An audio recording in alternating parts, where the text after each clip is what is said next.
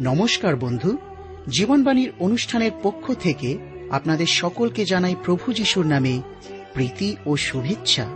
আপনারা শুনছেন আপনাদের প্রিয় অনুষ্ঠান জীবনবাণী।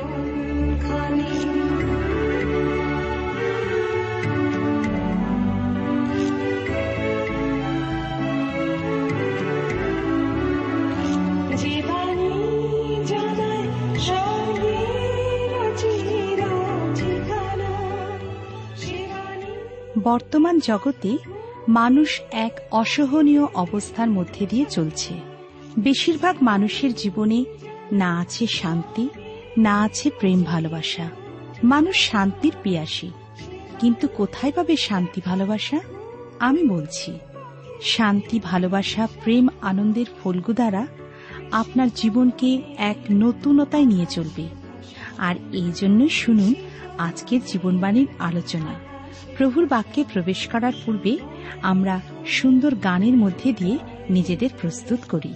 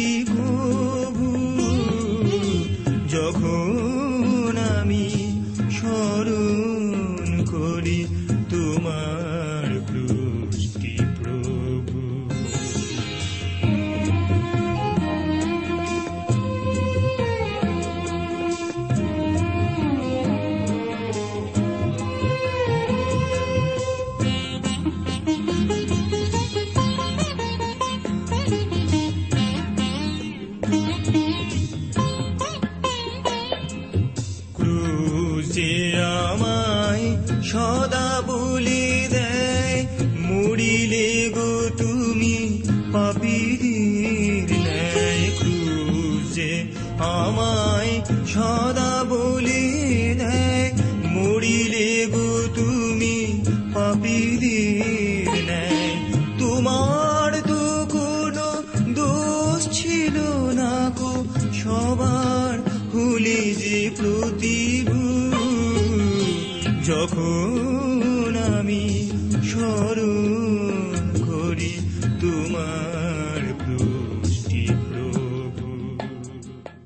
প্রিয় শ্রোতা বন্ধু, প্রভু খ্রিস্টের মধুর নামে আপনাকে জানাই আমার আন্তরিক প্রীতি, শুভেচ্ছা ও ভালোবাসা। জীবনবাণীর ধারাবাহিক অনুষ্ঠানে আমি আপনাদের কাছে বাইবেলের পুরাতন নিয়মে ইস্টারের বিবরণ থেকে পাঠ এবং আলোচনা করে চলেছি। আজকের আমরা এই পুস্তকের পাঁচের অধ্যায় পাঁচ পদ থেকে আলোচনা শুরু করব। আপনাদের নিশ্চয়ই মনে আছে যে মর্দকয়ের কাছ থেকে নপুংসক যে সংবাদ এনে ইষ্টের রানীকে দিল, তাতে ইষ্টের রানীর সম্বিত ফিরল, আর তিনি মর্ধক্ষয়কে পাল্টা জবাব দিলেন। রানী মর্ধক্ষয়ের চ্যালেঞ্জ গ্রহণ করলেন, কিন্তু মর্ধক্ষয় জানালেন, বিষয়টা একতরফা নয়। তুমি সুশনের সকল জিহুদিকে একত্রিত করো এবং আমার জন্য তিন দিন তিন রাত নিরম্ব উপবাস করো। আর ইষ্টের বললেন যে, আমিও আমার দাসীরাও তাই করব। লক্ষণীয় বিষয় যে এর মধ্যে প্রার্থনার কথার উল্লেখ নেই, যে বিষয় এর আগেই বলেছি। কেন উল্লেখ নেই? কারণ তারা ঈশ্বরের ইচ্ছার মধ্যে ছিলেন না। আমরা দেখি বাইবেলে পুরাতন নিয়মে আর একজনের কথা, জোনা। তিনি যখন পালাচ্ছিলেন, তিনি ঈশ্বরের ইচ্ছা মতো কাজ করছিলেন না, আর তাই প্রার্থনাও করছিলেন না। যেই জলে পড়লেন, তিমিতে গিলে নিল, আর জোনা প্রার্থনা শুরু করলেন। তবে আমার মনে হয় ওই পঞ্চাশ লক্ষ মানুষের মধ্যে কিছু জিহুদি নিশ্চয়ই প্রার্থনা করতে বসেছিলেন। আর শেষ পর্যন্ত ইস্টের রাজার সামনে যাওয়ার সিদ্ধান্ত নিলেন। তিনি বললেন, যদি মরতে হয় মরব। মর্দকয় তার সাথীদের সাথে উপবাস করলেন। পাঁচের অধ্যায় আমরা দেখেছি যে রাজা অহস্যরস তাঁর রাজ দরবারে পূর্ণ মর্যাদায় উপবিষ্ট। আর প্রধানমন্ত্রী, মন্ত্রিমণ্ডলী ও সভাসদ বেষ্টিত। দরবার হলের সামনে রাজার প্রাঙ্গণ, রাজার নিজস্ব প্রহরী সৈন্য, তাদের রঙিন ও চাকচিক্য উর্দিতে ভূষিত ও অস্ত্রে সজ্জিত নিজ নিজ স্থানে দাঁড়িয়ে। এছাড়া সোনা, রূপা ও রঙিন সূচিশিল্পের রঙিন চাঁদোয়া, চারিদিকে ওই চাঁদোয়ার সাথে মিলিয়ে রঙিন পর্দা, সে যেন এক স্বপ্নময় রাজ্য। অন্যদিকে দেখি রানী ইষ্টের পূর্ণ রাজকীয় বস্ত্রে সজ্জিতা। মাথায় বহুমূল্য পাথর বসানো সোনার মুকুট। প্রাঙ্গণের দেওয়ালের চোরা কুঠুরির দরজা খুলে গেল। ইষ্টের ধীর পদে প্রাঙ্গণের ঠিক মধ্যস্থলে রাজসিংহাসনের সামনে এসে দাঁড়ালেন। সমস্ত দরবার হল স্তম্ভিত ও হতবাক। সবার গুঞ্জনধ্বনি থেমে গিয়েছে। সকল চক্ষু অপরূপ ওই সৌন্দর্য দেখছে মনে হয় আকাশের কোন পরি এসে দাঁড়ালেন। এবং স্বয়ং রাজা মন্ত্রমুগ্ধ ধীরে ধীরে তার দক্ষিণ হস্তে ধরা সোনার রাজদণ্ড ইস্টারের দিকে বাড়িয়ে দিলেন। এর আগে বলেছি, রাজার সাথে আগে থেকে যদি কারোর অ্যাপয়েন্টমেন্ট না থাকে, তাহলে কোনো অবস্থায় আহুত না হয়ে রাজার প্রাঙ্গণে যে যায় তার প্রাণদণ্ড ঘটে। তা জেনেও প্রার্থনাপূর্বক রানী এস্থের গিয়েছিলেন। আমাদের মনে পড়েছে যে ইস্টের প্রথমবার, সেই বিউটি কন্টেস্টের সময় যখন রাজার সামনে এসেছিলেন, তখন কিন্তু তিনি ওই রকম জমকালো পোশাক চেয়ে নেননি। আর না তিনি কোন রকম প্রসাধনী চেয়েছিলেন। তিনি এসেছিলেন অতি সাধারণ পোশাকে, নারীর প্রকৃত রূপ নিয়ে। সে রূপে রূপপূজারী রাজা মুগ্ধ হয়ে বলেছিলেন, চমৎকার। রাজা ভালোবেসে সিংহাসনে স্থান দিয়েছিলেন, যে মুকুট পরে ইষ্টের আর রাজার সামনে সেই মুকুটটি রাজা নিজ হাতে তার মাথায় পরিয়ে দিয়েছিলেন। আজ যখন ইষ্টের সব থেকে সুন্দর রাজকীয় বস্ত্র পরে প্রকৃত রানীর সাজে প্রাঙ্গণে এসে দাঁড়ালেন, তখন একটাই প্রশ্ন সকলার মনে, এমনকি ইস্টেরের মনেও, রাজা কি তাঁর অনুগ্রহের রাজদণ্ড বিস্তার করবেন? রাজার সামনে আসার আগে গত তিন দিন উপবাসের মধ্যে দিয়ে আত্মশুদ্ধিও তিনি করেছেন, কি জানি হয়তোবা ইষ্টের ওই সময় মনে মনে তার ঈশ্বরকেও স্মরণ করেছেন। দেখা গেল যে রাজার হাত ও রাজদণ্ড ইস্টেরের দিকে বিস্তারিত হল। ইস্টের ধীর পদক্ষেপে এগিয়ে গিয়ে রাজদণ্ডের অগ্রভাগ স্পর্শ করলেন। সেটাই ছিল তখনকার নিয়ম। লিখিতভাবে না থাকলেও আমার কল্পনার চোখে দেখছি রাজার মুখে মৃদু হাসি। আমি চিন্তা করছিলাম তৎকালে মাদি ও পারসীয়দের রাজার আইন অপরিবর্তনীয় ছিল। মৃত্যুদণ্ড অর্থে মৃত্যু। আমরা দেখি যে স্বর্গের ঈশ্বর বলেন, পাপের বেতন মৃত্যু। কিন্তু প্রভু যীশু খ্রিস্টে অনন্ত জীবন। প্রভু যীশু বলেন, যে আমাতে বিশ্বাস করে, তার আর বিচার হয় না, কিন্তু সে মৃত্যু হতে জীবনে পার হয়ে গিয়েছে। প্রভু যীশু খ্রিস্টই স্বর্গপতির রাজদণ্ড যা তিনি পৃথিবীর দিকে বিস্তার করেছেন। যে কেউ তা স্পর্শ করে, সে জীবন পায়। অহস্যরস রানী ইস্টেরের দিকে রাজদণ্ড বিস্তার করলেন। রানী এগিয়ে গিয়ে তা স্পর্শ করলেন। রাজার অনুগ্রহ লাভ করে দৈহিক মৃত্যু থেকে তিনি বাঁচলেন। আমরা এও দেখেছি যে রাজা অহস্যরাজ বুঝতেই পেরেছিলেন যে রানী স্টের ইচ্ছা করে দরবার হলে আসেননি, কেননা সেটা রীতি বিরুদ্ধ ছিল, এর আগেই বলেছি। আবার সামান্য কোনো সমস্যা বা বিচার প্রার্থনা করেও তিনি দরবারস্থলে আসেননি, কেননা মহারানীর ক্ষমতাও কম নয়। তাছাড়া রাজার সূক্ষ্ম দৃষ্টিতে তিনি দেখেছিলেন যে ইস্টের চাপা উত্তেজনায় কাঁপছেন এবং সূক্ষ্ম কানে শুনলেন ইস্টেরের হৃদয় স্পন্দন।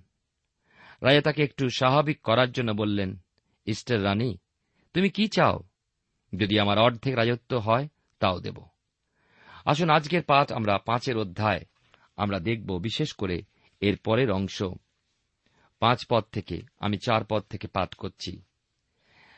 লেখা আছে, ইষ্টের উত্তর করিলেন, যদি মহারাজের ভালো বোধ হয়, তবে আমি আপনার জন্য যে ভোজ প্রস্তুত করিয়াছি, মহারাজ ও হামন সেই ভোজে অদ্য আগমন করুন।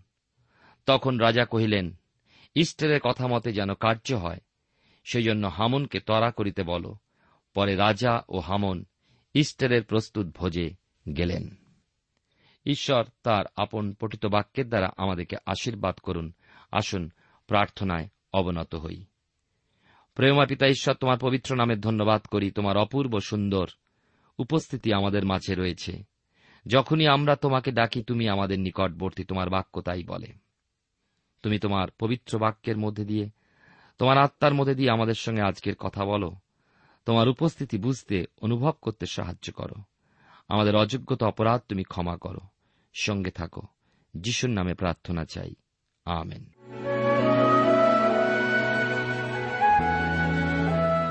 প্রিয় শ্রোতা বন্ধু, আপনি জীবনবাণীর অনুষ্ঠান শুনছেন। আর এই অনুষ্ঠানে আমি আপনাদের কাছে বাইবেলের পুরাতন নিয়মের, ইস্টারের বিবরণ থেকে আলোচনা করছি। তার পাঁচের অধ্যায়, চার পাঁচ পদ পড়ে শুনিয়েছি।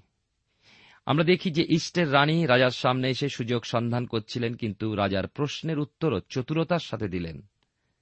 কেননা তাঁর মনোবাসনা সর্বসমক্ষে তিনি রাজাকে বলতে চাইলেন না। পরিবর্তে মৃদু ভাষণে রাজাকে তাঁর প্রাসাদে ভোজে আপ্যায়িত করতে চাইলেন। আর বুদ্ধিমতির মতো প্রধানমন্ত্রী হামনকেও সঙ্গে আনতে অনুরোধ জানালেন। আর রাজা এই নিমন্ত্রণ পেয়ে বড়ই খুশি হলেন এবং বললেন, হামনকে তরা করতে বলো, সে আমার সাথে ইষ্টের রানীর ভোজে যাবে।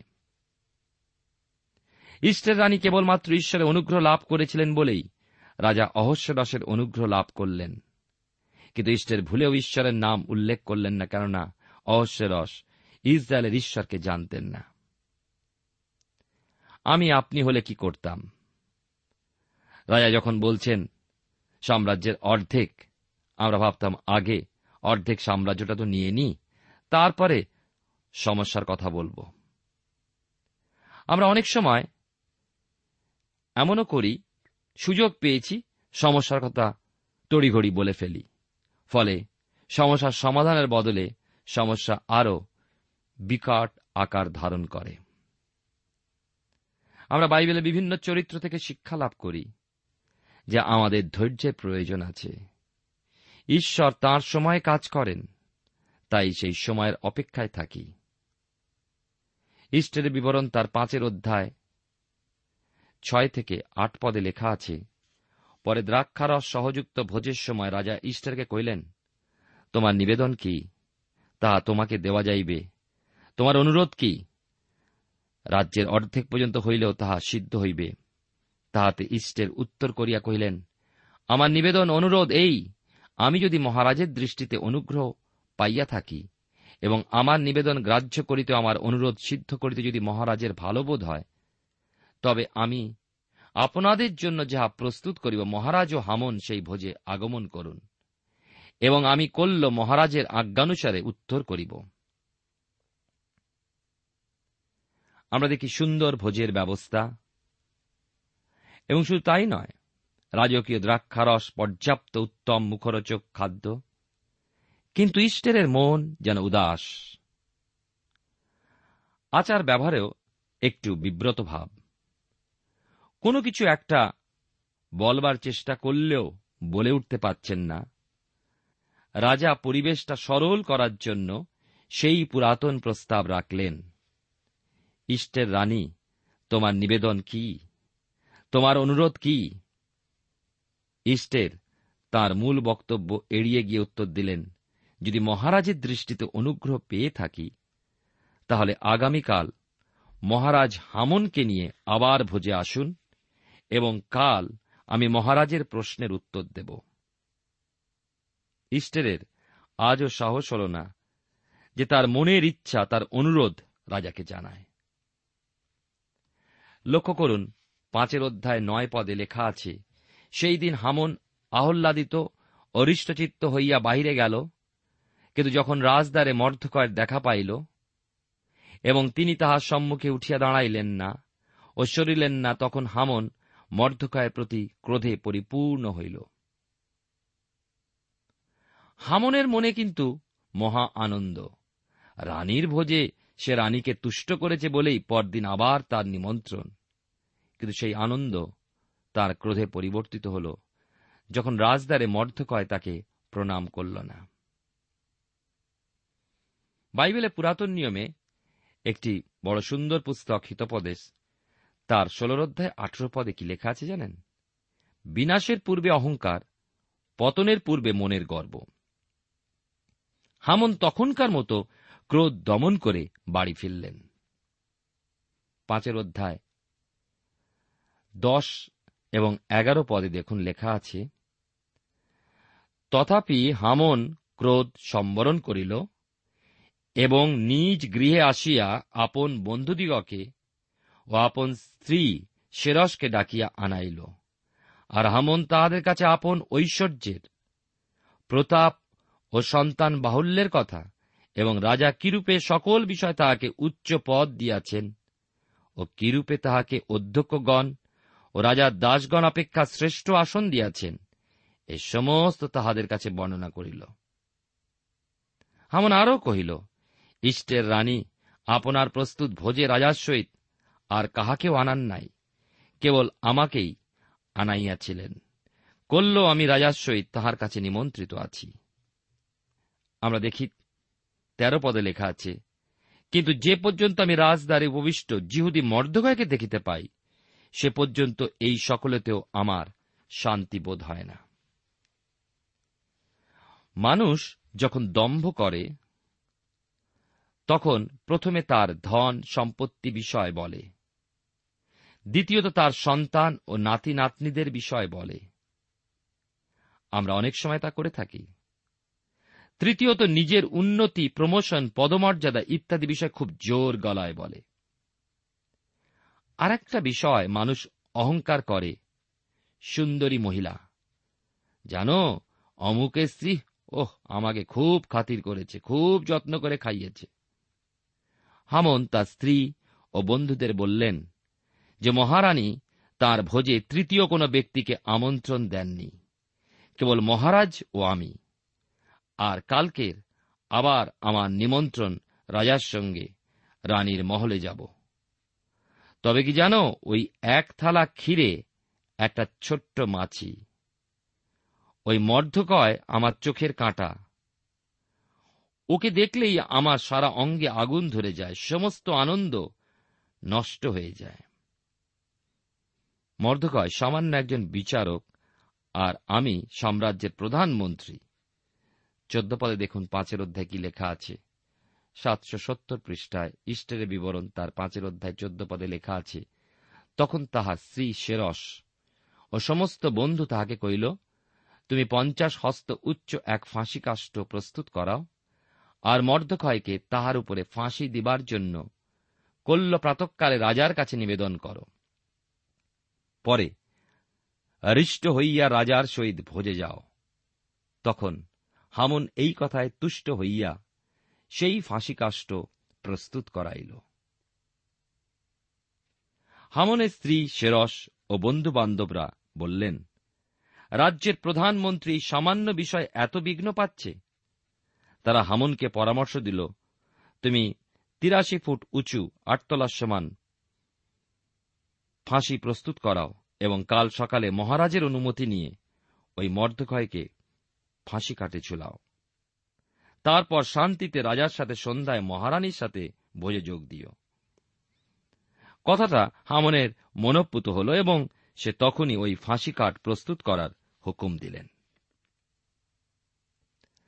আমরা শুনছি যে প্রধানমন্ত্রী হামন মর্ধকয়কে ফাঁসি দেবার জন্য পঞ্চাশ হাত উঁচু অর্থাৎ তিরাশি ফুট এক ফাঁসি কাঠ প্রস্তুতের হুকুম দিয়ে নিশ্চিন্তে ঘুমাতে গেছে।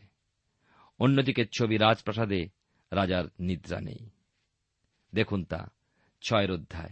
প্রথম পদে লেখা আছে, সেই রাত্রিতে রাজার নিদ্রা দূর হইল, আর তিনি স্মরণীয় ইতিহাস পুস্তক আনিতে আজ্ঞা করিলেন, পরে রাজার সাক্ষাতে সেই পুস্তক পাঠ করা হইল। রাজার ঘুম নেই। ব্যাপারটা সামান্য, আরও অনেক রাত হয়তো অনিদ্রায় কেটেছে। একজন লেখক বলেছেন যে রাজার মাথা মুকুটের ভারে নুয়ে পড়ে। তেমনি হয়তো ভাবনায় চিন্তায় রাজাদের প্রায় বিনিদ্র রজনী কাটে। সেদিন রাজা অহস্যরসের অনিদ্রা বিশেষভাবে লক্ষণীয়। হামনের চক্রান্তে রাজাজ্ঞা দেশ বিদেশে যাচ্ছে, সমস্ত জিহুদিকে নিঃশ্বাসে বিনষ্ট করো। জিহুদীদের নাম ইতিহাস থেকে মুছে দাও। জিহুদিরা ঈশ্বরের মনোনীত সন্তান, মনোনীত জাতি। সেই জাতিকে স্বয়ং ঈশ্বর যদি বিনষ্ট না করেন, শয়তানের ক্ষমতা কি যে তাদের গায়ে কেউ হাত তোলে? রাজার ঘুম ঈশ্বর কেড়ে নিয়েছেন। কারণ হামনের চাল, হামনের চক্রান্ত উল্টে দেবার জন্য এই ঘটনা থেকে বোঝা যাচ্ছে, জিহুদীদের সমস্ত বিষয়টা ঈশ্বর নিজ হাতে নিয়েছেন। তিনি জগৎকে দেখিয়ে দেবেন যে তিনি ঈশ্বর, সর্বেশ্বর তিনি ঈশ্বর। তিনি গড়েন, তিনিই ভাঙেন, সৃষ্টি করেন, বিনাশ করেন, জীবন দেন এবং জীবন নেন। মানুষের বৃথা অহংকার, বৃথাই দর্প। একটা বিষয় কি কখনো লক্ষ্য করেছেন? অতি সামান্য, অতি নগণ্য বিষয়, মূর্খ অথবা দুর্বল বিষয়গুলো ঈশ্বর তার গৌরব প্রকাশের জন্য ব্যবহার করেন। মিশর দেশে এক নারী, হৃদয় ও শিশুর কান্না যে ইতিহাস রচনা করল তা আজও বয়ে চলেছে। সুশন প্রাসাদে রাজার ঘুম নেই, তাই তিনি স্মরণীয় পুস্তক আনতে বললেন, লোকেদের ঘুম না আসলে তারা ঘুমের বড়ি খায়। রাজার ঘুম না এলে স্মরণীয় ইতিহাস পাঠ শোনেন।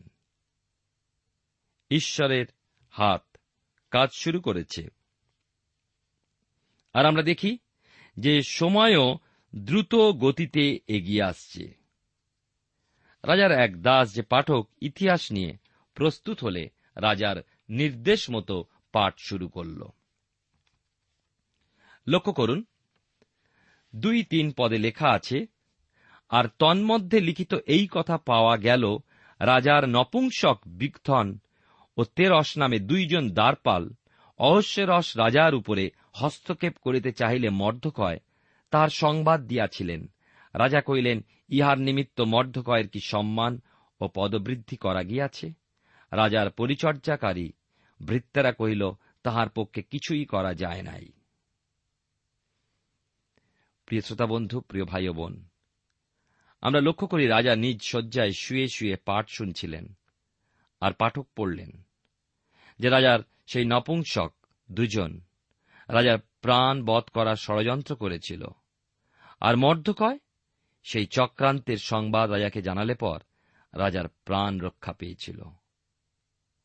আর এই কথা পাঠ করা মাত্র রাজা সচকিত হয়ে উঠে বসলেন এবং প্রশ্ন করলেন, ওই মর্ধকয়কে সম্মানিত করার জন্য কি ব্যবস্থা নেওয়া হয়েছে? পড়ো তো আর একবার নাকি আমি খেয়াল করিনি। পাঠক উত্তর দিল মর্ধকয়ের জন্য কিছুই করা হয়নি। রাজা বললেন, যে আমার প্রাণ বাঁচিয়ে তাকে পুরস্কৃত করতে হবে বই কি? আর যখন রাজা এই কথা বলছেন, দরজায় টোকা পড়ল। রাজা প্রশ্ন করলেন, কে ওখানে? আমরা দেখি, চার থেকে ছয় পদে কি লেখা আছে। পরে রাজা কহিলেন, প্রাঙ্গণে কে আছে? তখন হামন আপনার প্রস্তুত ফাঁসি কাষ্টে মর্দকয়কে ফাঁসি দেবার জন্য রাজার কাছে নিবেদন করিতে রাজবাটির বহিপ্রাঙ্গণে আসিয়াছিল। রাজার ভৃত্যগণ কহিল, দেখুন, হামন প্রাঙ্গণে দাঁড়াইয়া আছেন। রাজা কহিলেন, সে ভিতরে আইসুক।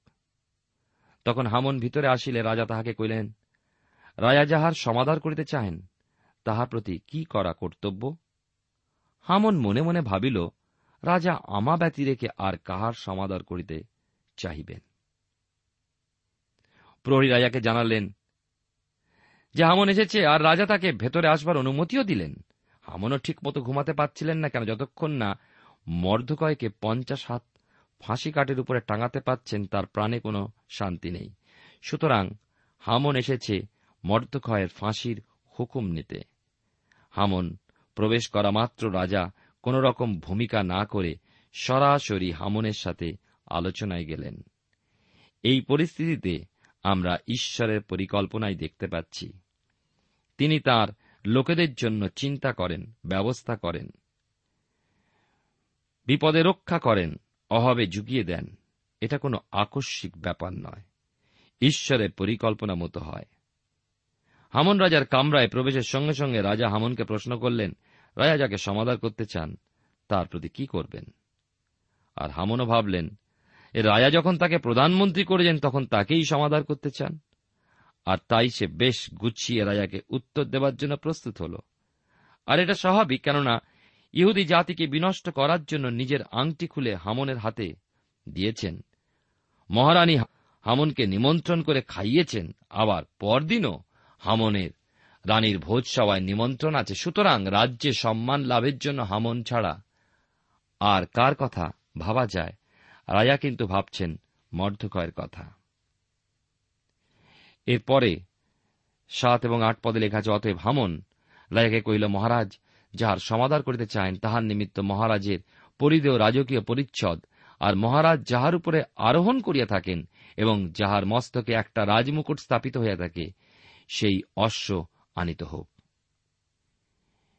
ঈশ্বর আমাদেরকে আশীর্বাদ করুন, প্রিয় ভাই ও বোন। তার বাক্য বড় সুন্দর, কেমনভাবে ঈশ্বর তাঁর লোকদেরকে রক্ষা করেন, কেমনভাবে পরিস্থিতি ঈশ্বর নিয়ন্ত্রণ করেন। আমরা আগামী অনুষ্ঠানে আরও শুনব। কিন্তু আসুন, ঈশ্বরের ধন্যবাদ করি সেই একই ঈশ্বর আজও আমাদের ক্রন্দন শোনেন এবং আমাদের যারা শত্রু, যারা আমাদের ধ্বংস করে দেওয়ার চেষ্টা করে বা আমাদের অন্যায় অবিচার করে, তাদের জন্য ঈশ্বর সকলে নিয়ন্ত্রণ করছেন, তিনি তাঁর সিংহাসনে আছেন। আসুন সেই ঈশ্বরের চরণে আমরা সমর্পিত হই এবং প্রার্থনায় যাই। প্রেমা পিতা ঈশ্বর তোমার পবিত্র নামের ধন্যবাদ করি। আজকের এই সুন্দর সময় সুযোগ দিয়েছ, তোমার বাক্যের নিকটবর্তী করেছ। তোমায় ধন্যবাদ দিই যে তুমি আমাদেরকে ত্যাগ করনি তোমার প্রেমে তোমার কাছে আকর্ষণ করেছ, তোমার বাক্যের মধ্যে দিয়ে। আমাদের সঙ্গে নিরন্তর কথা বলার জন্য আমাদের বিশ্বাসে আমরা আরও তোমাতে নির্ভরশীল হই। তুমি তোমার অনুগ্রহ, তোমার বাক্য দ্বারা, তোমার পবিত্র আত্মা চালনায় আমাদেরকে বিশ্বাসে স্থির রাখো, সঙ্গে থাকো। সকল ধন্যবাদ, গৌরব, মহিমা তোমারই হোক। ত্রাণকর্তা যিশুর নামে প্রার্থনা চাই। আমেন। প্রিয় শ্রোতা বন্ধু, এতক্ষণ শুনলেন বাইবেল থেকে জীবনবাণীর আজকের আলোচনা। আমাদের অনুষ্ঠান কেমন লাগল? যদি এই বিষয়ে আপনি আরও কিছু জানতে চান এবং আপনার যদি বাইবেল না থাকে, তাহলে বাইবেল ছাড়া এই অনুষ্ঠান আপনি কেমনভাবে বুঝতে পারছেন, আমাদের ঠিকানায় শীঘ্রই লিখে জানান। আমরা খুব খুশি হব যদি আপনি চিঠির সাহায্যে বা ফোনে, এস এম এস এ অথবা ইমেলের সাহায্যে আমাদের সাথে যোগাযোগ করেন। আমাদের ঠিকানা হল Jibanbani, T W R India, post box নম্বর এক ছয় নয় দুই পাঁচ, কলকাতা, সাত লক্ষ চৌত্রিশ। আবার বলছি, Jibanbani, T W R India, post box নম্বর এক ছয় নয় দুই পাঁচ, কলকাতা, সাত শূন্য শূন্য শূন্য তিন চার। আমাদের ইমেলের ঠিকানা হল Bengali TTV at radio eight eight two dot com আবার বলছি Bengali TTV at radio eight eight two dot com আমাদের ফোন নম্বর two four three eight double zero four five two four three eight double zero four five এবং আমাদের mobile নাম্বারটা লিখে নিন nine four double three four nine seven two three five.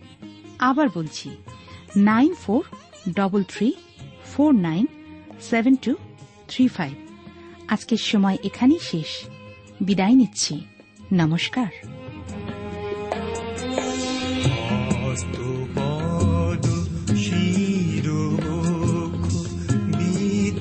সবার ক্ষমা প্রেম ত্যাগ দেখালে তুমি যে গলগথা ক্রুশু পরে ঝরিল রক্ত ক্রুশিতে